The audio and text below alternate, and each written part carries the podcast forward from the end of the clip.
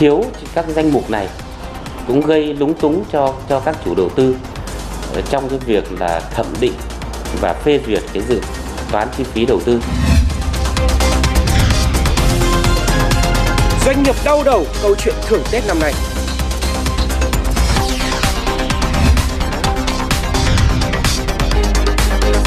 Ứng dụng số hóa trong giới thiệu việc làm tại Nhật Bản. Xin kính chào quý vị khán giả, quý vị đang theo dõi bản tin tài chính kinh doanh.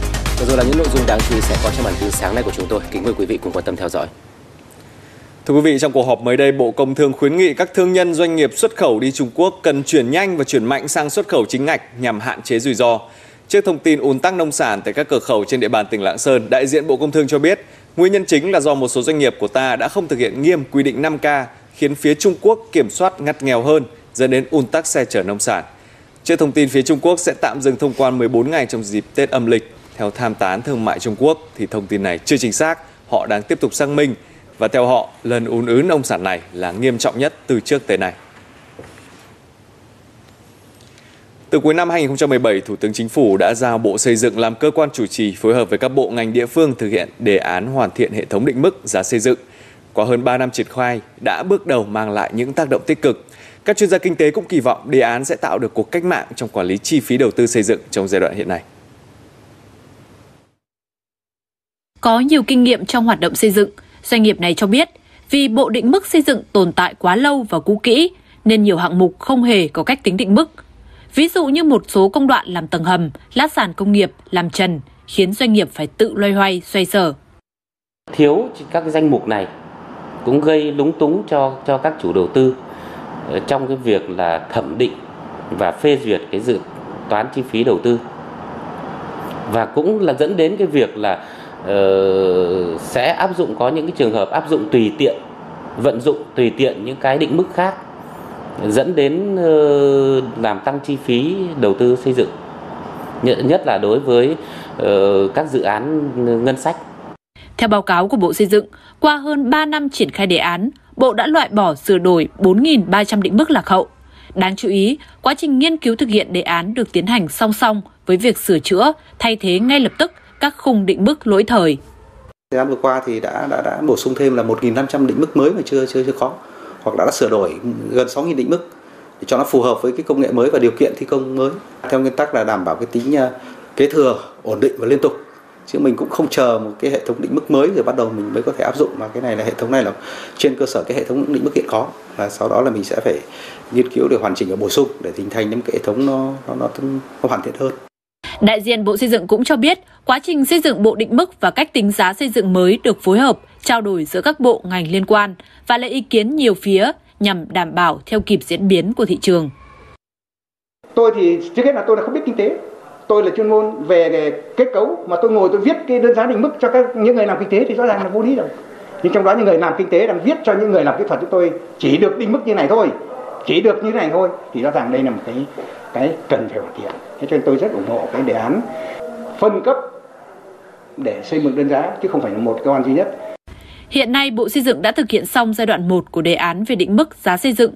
Dự kiến đề án chung sẽ được hoàn thành trong 3 năm tới. Để thực hiện đúng kế hoạch đề ra, Bộ Xây dựng cho rằng cần thêm sự quyết liệt đẩy nhanh tiến độ từ phía các bộ ngành khác và các địa phương. Sau 25 năm tái lập, Vĩnh Phúc trở thành tỉnh có giá trị sản xuất công nghiệp lớn, đặc biệt là trong lĩnh vực sản xuất cung cấp đầu vào cho ô tô, với việc thu hút hàng loạt các công ty tên tuổi như là Toyota, Honda và cùng hàng loạt cơ chế chính sách ưu đãi. Vĩnh Phúc đang đặt mục tiêu phấn đấu sớm trở thành một trong những trung tâm công nghiệp sản xuất ô tô, xe máy, công nghiệp phụ trợ của vùng và cả nước. Là một doanh nghiệp Việt Nam chuyên cung cấp các sản phẩm gia công kim loại, chi tiết máy và các phụ tùng ô tô cho các doanh nghiệp FDI. Doanh nghiệp này cho biết đã chọn Vĩnh Phúc làm nơi đặt nhà máy vì nhìn thấy nhiều lợi thế để phát triển và tỉnh có nhiều chính sách hỗ trợ. Chúng tôi nhìn cái thị trường đầu ra cho doanh nghiệp về cái vấn đề về cái việc gia công cơ khí uh, kim loại chúng tôi đã thấy có cái đầu ra rất là nhiều của các doanh nghiệp, ví dụ như Toyota và Honda thì chúng tôi đã được cái sự hỗ trợ ờ, rất nhiều về mặt thủ tục và chính sách, lợi thế về về về mặt đi lại, các tuyến đường cao tốc kết nối với các cảng biển, cảng hàng không rất là thuận tiện để chúng tôi có thể ờ, nhập khẩu nguyên vật liệu cũng như là vận chuyển hàng hóa có một cái nguồn nhân lực cũng khá là dồi dào và cũng đã được đào tạo. Với doanh nghiệp vừa và nhỏ này đang sản xuất linh kiện xe máy, đến nay cũng đang tiến hành mở rộng quy mô tại tỉnh Vĩnh Phúc để làm thêm cả sản xuất linh kiện cho ô tô. Bước đầu thì công ty cũng ờ, định hướng là phát triển về xe máy, tuy nhiên sau đó thì uh, cái ngành ô tô phát triển và công ty cũng đã chuyển hướng sang phát triển về ngành phụ trợ ô tô. Hãy thì công ty cũng đã kết nối được các cái ngành ô tô như ờ, Toyota, VinFast và định hướng sắp tới thì công ty cũng sẽ phát triển thêm một số các cái công ty ờ, khách hàng ờ, mới về tô về ô tô. Vĩnh Phúc hiện có 16 doanh nghiệp nội địa đã tham gia vào chuỗi cung ứng của các ngành điện tử ô tô xe máy của các công ty FDI tại Việt Nam. Với vai trò là nhà cung ứng lớp 1, số lượng này chiếm 5% trong hơn 300 doanh nghiệp toàn quốc là nhà cung cấp lớp 1 của các công ty FDI, xếp thứ tư chỉ sau Hà Nội, Thành phố Hồ Chí Minh và Bắc Ninh. Đây được xem là nền tảng tốt để Vĩnh Phúc tiếp tục đẩy mạnh ngành công nghiệp hỗ trợ, đặc biệt là trong lĩnh vực ô tô trong thời gian tới. Tỉnh cũng đã chủ động đề nghị các ờ, doanh nghiệp lớn có nhu cầu kết nối với các doanh nghiệp hỗ trợ có thể giới thiệu các doanh nghiệp mà sản xuất ờ, công nghiệp hỗ trợ từ các quốc gia khác về tỉnh Vĩnh Phúc để làm ờ, như những con chim đầu đàn trong cái việc mà phát triển công nghiệp hỗ trợ và thông qua các doanh nghiệp đầu đàn này thì các doanh nghiệp nội địa của tỉnh Vĩnh Phúc cũng như của Việt Nam sẽ tham gia từng bước à, để vào trong cái cái chuỗi ờ, công nghiệp hỗ trợ cho các doanh nghiệp lớn. Công nghiệp hỗ trợ trên địa bàn tỉnh Vĩnh Phúc đã thu hút hàng chục nghìn lao động có việc làm và thu nhập ổn định.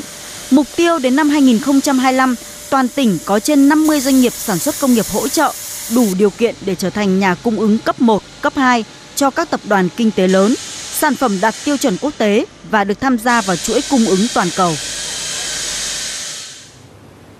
Bản tin sẽ tiếp nối với một số tin vấn đáng chú ý. Theo Bộ Thông tin và Truyền thông, năm 2021, doanh thu ngành thông tin và truyền thông Việt Nam đạt gần 3,5 triệu tỷ đồng, tức là gần 151 tỷ đô la Mỹ, chiếm tỷ trọng đóng góp lớn nhất cho doanh thu toàn ngành là từ công nghiệp ICT. Với doanh thu năm nay ước đạt hơn 136 tỷ đô la Mỹ, với đóng góp chính là của các doanh nghiệp FDI. Thông tin từ Sở Công Thương Thành phố Hồ Chí Minh cho biết, sau thời gian hoạt động điểm tập kết, trung chuyển để phòng chống dịch, chợ đầu mối Thủ Đức đã chính thức hoạt động trở lại. Trong ngày đầu tiên, có khoảng 600 tấn hàng hóa về chợ, tăng gấp 6 lần. Trước đây tại điểm tập kết trung chuyển, mỗi ngày chỉ về 90 đến 100 tấn hàng hóa, chủ yếu là hàng trái cây. Toàn thành phố hiện có 199 trên 233 chợ truyền thống đã mở cửa hoạt động bình thường. Thưa quý vị, nhiều quốc gia tại Trung Đông và Nam Á đang lên tiếng cảnh báo về một cuộc khủng hoảng trong ngành nông nghiệp bắt nguồn từ sự thiếu hụt nghiêm trọng của nguồn cung phân bón hóa học.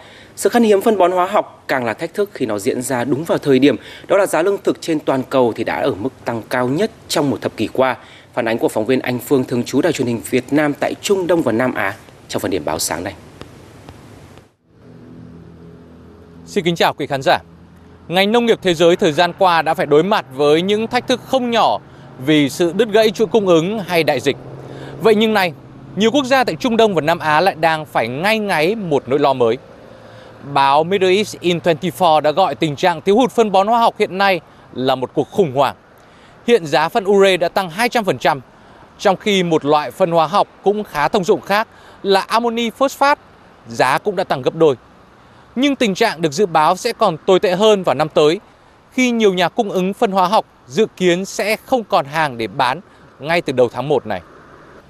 Sự khan hiếm phân bón hóa học hiện nay bắt nguồn từ việc Trung Quốc và Nga, hai quốc gia sản xuất phân hóa học hàng đầu thế giới hiện nay, đồng loạt cắt giảm sản lượng. Cùng lúc đó thì nhiều nhà máy sản xuất phân hóa học tại Mỹ cũng phải tạm dừng hoạt động vì bão Ida và giá khí đốt tăng cao.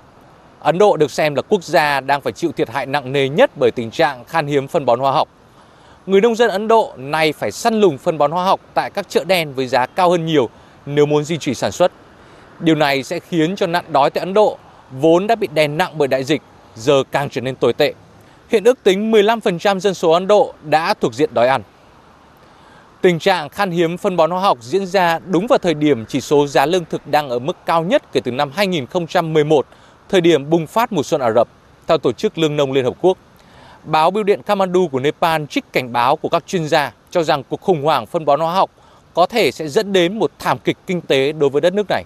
Sự khan hiếm phân bón hóa học tại Nepal thậm chí được cho không chỉ còn là câu chuyện đối với nền nông nghiệp nữa mà nay đã trở thành một vấn đề chính trị khi cuộc bầu cử tại nước này đang đến gần. Nepal vốn chủ yếu phụ thuộc vào nguồn cung phân bón hóa học từ Ấn Độ, nhưng nay nước này đang phải hướng đến Trung Quốc tìm kiếm sự hỗ trợ từ Bắc Kinh. Với Ấn Độ, tình trạng khan hiếm nguồn cung phân bón hóa học hiện nay giống như một hồi chuông thức tỉnh. Ở một đất nước hơn 1,3 tỷ dân, ngành nông nghiệp đóng một vai trò thiết yếu, nhưng phân bón hóa học lại phần lớn phụ thuộc vào nguồn cung của nước ngoài, đặc biệt là Trung Quốc. Có những loại 90%, 100% là phải nhập khẩu. Chính quyền của Thủ tướng Modi nay đang lên kế hoạch thúc đẩy những nhà máy sản xuất phân bón hóa học lớn, coi đây là một trong những trụ cột của cuộc cách mạng xanh lần thứ hai của mình. Anh Phương, phóng viên truyền hình Việt Nam, thường trú khu vực Trung Đông Nam Á. Theo khảo sát mới nhất được trang Yahoo Finance thực hiện thì Meta, công ty mẹ của Facebook đã trở thành công ty tệ nhất trong năm 2021 theo đó thì Meta nhận được nhiều hơn tới 50% số phiếu bình chọn so với công ty đứng ở vị trí thứ hai. Đó là gã khổng lồ thương mại điện tử đến từ Trung Quốc là Alibaba. Nguyên nhân khiến nhiều người không thực sự yêu thích Meta đến từ những ảnh hưởng tiêu cực mà công ty này tạo ra đối với trẻ em và trẻ vị thành niên. Bên cạnh đó thì một loạt các bê bối vi phạm quyền riêng tư của người dùng và làm lộ lọt thông tin cá nhân cũng đã khiến cho Meta nhận danh hiệu đáng buồn này. Số việc làm trong lĩnh vực tài chính từ Anh chuyển sang các nước trong khu vực à, Liên minh châu Âu EU sau khi nước này rời khỏi khối hay còn gọi là Brexit đã ít hơn so với dự kiến ban đầu. Theo hãng kiểm toán Ernst Young thì sự chuyển dịch lao động diễn ra với tốc độ chậm, dù Brexit thì đã khiến cho các giao dịch vốn giữa hai bên trở nên khó khăn hơn bao giờ hết. Trong năm ngoái thì một số ngân hàng đầu tư lớn nhất hoạt động tại Anh đã giảm số nhân viên dự định chuyển sang EU. Các ngân hàng này thông báo là số việc làm dịch chuyển liên quan đến Brexit chỉ là dưới 7.400 người, giảm so với mức là 7.600 vào tháng 12 năm ngoái. Con số này chỉ chiếm một phần nhỏ trong số 1,1 triệu lao động làm việc trong lĩnh vực tài chính. Hiện các nhà chức trách của EU vẫn đang gây sức ép lên các công ty tài chính trong việc là phải giảm số lượng nhân viên tại Anh và chuyển hoạt động sang EU vốn bị trì hoãn do đại dịch Covid-19. Do ảnh hưởng của đại dịch Covid-19 thì tính đến hết tháng 8 năm nay có khoảng 20.000 người lao động Việt Nam mắc kẹt tại Nhật Bản. À, đây là số lượng à, số liệu lao động được Bộ Lao động Thương binh và Xã hội đưa ra. Hết hạn hợp đồng, công việc bấp bênh, cuộc sống trở nên khó khăn. Đó là những gánh nặng lên đôi vai của những người lao động Việt Nam ở Nhật Bản. Chính vì vậy thì vấn đề việc làm đang là bài toán cấp bách hơn bao giờ hết. Mấy tháng trước, anh Quân, thực tập sinh kỹ năng tại Nhật Bản, đã gặp rất nhiều khó khăn khi đại dịch đã khiến điều kiện làm việc và các chế độ đãi ngộ từ doanh nghiệp bị ảnh hưởng. Trừ các chi phí sinh hoạt, anh Quân chỉ tiết kiệm được khoảng hơn 40% lương để gửi về nhà. À, và sau khi uh, sang Nhật thì uh, em uh, bị gặp một uh, khó khăn ở, ở, ở, nơi làm việc trước.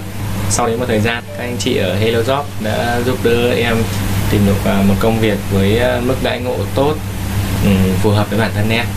À, em sẽ cố gắng làm việc ở đây rất là lâu.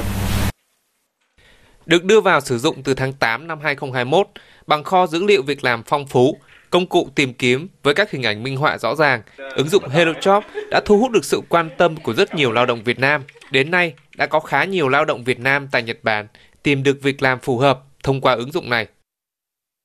Ứng dụng HelloJob là một ứng dụng hoàn toàn miễn phí.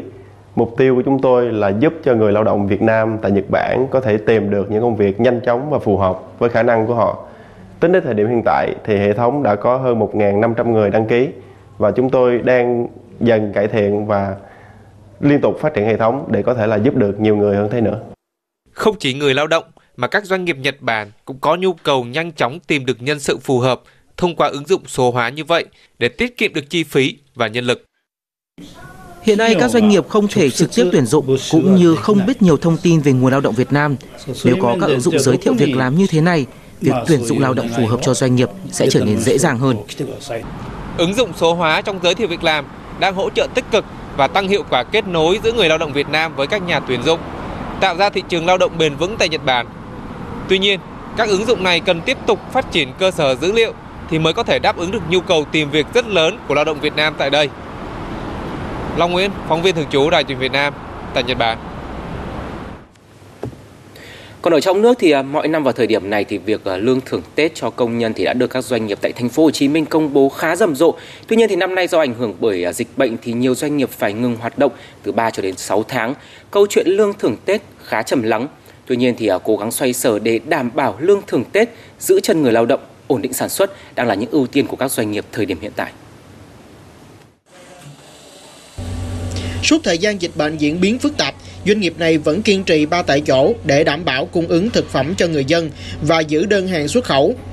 Gặp nhiều khó khăn, năm nay doanh thu của doanh nghiệp dự kiến giảm 20% so với kế hoạch. Quỹ lương thưởng cạn kiệt, doanh nghiệp quyết định trích ngân sách để lo Tết cho công nhân. Trích ngân sách từ hội đồng quản trị để duy trì các chính sách ờ, chăm lo Tết cho mọi người. À, cuối năm nay thì người lao động sẽ được hưởng đầy đủ 2 tháng lương với những cái chính sách về uh, chi trả phép năm dành cho người công nhân, uh, chính sách uh, chi thưởng thâm niên. Đại diện Hội Dịch may Thiêu Đan Thành phố Hồ Chí Minh nhận định Thời điểm này vẫn khó để dự báo cụ thể mức thưởng Tết của các doanh nghiệp trong ngành vì doanh nghiệp đang tập trung sản xuất, hoàn thành đơn hàng cuối năm.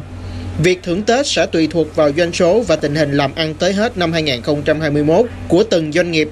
Dù vậy, chăm lo thỏa đáng cho công nhân, thưởng bằng mức lương tháng 13 hay ít nhất cũng thưởng Tết tương đương một tháng lương tối thiểu vùng là cam kết của nhiều doanh nghiệp. Cơ bản là là sẽ thưởng một tháng lương. À, là cái còn những cái doanh nghiệp nào không phục hồi được cái thì chắc là họ cũng sẽ thưởng một phần nào đó ăn Tết cho anh em để hy vọng rằng à, đầu năm với cái lượng hàng hóa quay lại như thế này thì các doanh nghiệp có thể phục hồi được. Công đoàn các khu chế xuất khu công nghiệp thành phố Hồ Chí Minh cho biết vẫn chưa nhiều doanh nghiệp trong khu công bố thưởng Tết. Tuy nhiên, khảo sát cho thấy thưởng Tết nhâm dần sẽ giảm từ 30 đến 50% so với mức thưởng Tết năm trước. Nhất là ở những doanh nghiệp có đông công nhân lao động. Cá biệt thì có một số doanh nghiệp thì cũng thưởng một tháng lương 13 cho đoàn viên cho công nhân lao động và cũng có một vài doanh nghiệp là cũng chủ động tăng lương. Mặc dù là chính phủ là chưa có nghị định điều chỉnh lương tới tiêu dùng. À, cái mức thưởng thấp nhất hiện nay thì à, à, có doanh nghiệp là thưởng là khoảng à, 50% so với cái mức thưởng năm 2021 à, cao nhất ở đây thì tại khu hiện nay là có một doanh nghiệp là cũng đã công bố mức thưởng Tết cho đoàn viên công nhân là mức là 1.5 Dự kiến cuối tháng này, các doanh nghiệp tại thành phố Hồ Chí Minh sẽ hoàn thành việc công bố mức lương thưởng Tết cho người lao động nắm rõ.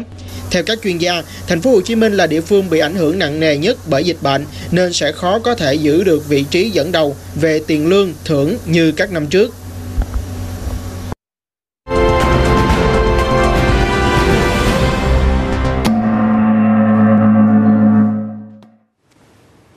Xin kính chào quý vị đầu tư. Phiên ngày hôm qua dù có lúc VN Index thủng mốc ờ, 1.470 điểm nhưng mà kết phiên vẫn áp sát trở lại vùng 1.480 điểm và chỉ giảm hơn 2 điểm so với tham chiếu. Thanh khoản ở sàn HOSE thì uh, cho thấy sự sụt khoảng 17%. Uh, ờ, nhìn nhận này đánh giá là dòng tiền thì vẫn khá rụt rè. Tuy nhiên có vẻ như vậy vẫn là đủ để hâm nóng trở lại một số mã cổ phiếu vừa và nhỏ. Điển hình là họ nhà FLC, dù rung lắc trong phiên sáng nhưng mà đã bật tăng mạnh trong phiên chiều. Ross còn tăng kịch trần, thậm chí dư mua trần hơn 21 triệu đơn vị. Nhóm bất động sản còn có hàng loạt cổ phiếu nhỏ à, có vây sắc tím như là BVL, VCR, SDU, LGL, CI.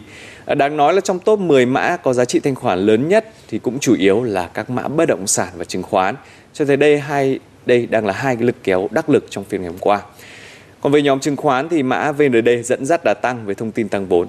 Nhóm ngân hàng dù có khởi sắc nhưng vẫn cho thấy sự phân hóa rõ nét nên chỉ số VNFin bao gồm cả ngân hàng và chứng khoán cũng chỉ ghi nhận mức tăng nhẹ là 0,76%. Dù tháng 11 uh, ờ, và 11 tháng qua ghi nhận nhiều kỷ lục của thị trường chứng khoán, đặc biệt là với số tài khoản mở mới lớn hơn con số cả 4 năm qua cộng lại, mở ra cơ hội chưa từng có với nhóm cổ phiếu ngành này. Về dài hạn là tích cực, tuy nhiên trong ngắn hạn, số lượng nhà đầu tư F0 ồ ạt gia nhập thị trường cũng đặt ra nhiều lo ngại về đà tăng điểm bền vững của VN Index. Thường là có những cái tâm lý là mua vào những cái phiên mà cổ phiếu nó tăng giá mạnh và và thậm chí là những cái phiên giảm sàn thì lại bán đồng loạt. Tức là người, chúng ta hay gọi là cái tâm lý hành vi của đám đông. Mua rất nhiều những cái cổ phiếu với một cái khối lượng nhỏ dẫn tới danh mục đầu tư giàn trải. Và khi mua thì là mua ờ, một cách ồ ạt, mua đồng loạt và bán cũng thế. Bởi vì nhà đầu tư cá nhân thì họ sẽ hành động nhiều theo cảm xúc và ít theo lý trí. Và trong cái điều kiện mà giao dịch nhiều về cảm xúc thì sẽ luôn có cái tình trạng là tăng quá đà và cũng giảm cũng quá đà. Do đó thì trong ngắn hạn thị trường sẽ biến động hơn. Đặc biệt tại thời điểm này, khi VN Index đang tìm kiếm lực đẩy để quay trở lại ngưỡng 1.500, mở ra nhiều cơ hội cho năm tới, thì việc thận trọng trước các nhịp điều chỉnh của thị trường để lựa chọn chiến lược đầu tư bền vững của các nhà đầu tư F0 càng quan trọng hơn bao giờ hết. Cẩn trọng trong vấn đề mua mới những cái cổ phiếu vốn hóa nhỏ khi mà nó đã tăng quá là mạnh. Chưa kể là bây giờ hiện tại cái hiện tượng margin nó căng liên tục. Lúc đó khi mà hiện tượng điều chỉnh và dao động mạnh của thị trường nó có thể dẫn tới hiện tượng côn margin. Nên coi thời điểm hiện tại là một cái thời điểm uh, để cơ cấu lại danh mục đầu tư tập trung vào những cái mã cổ phiếu có cái tiềm năng cơ bản cũng như là có cái triển vọng phục hồi cho mục tiêu đầu tư chung và dài hạn. Một thông tin nữa cần lưu ý vào thời điểm này đó là quyết sách của Fed vào cuối tuần qua dự kiến có thể nâng lãi suất điều hành ngay trong năm tới và hai năm sau đó. Điều này có thể gây áp lực đối với đà tăng điểm của VN Index trong năm 2022.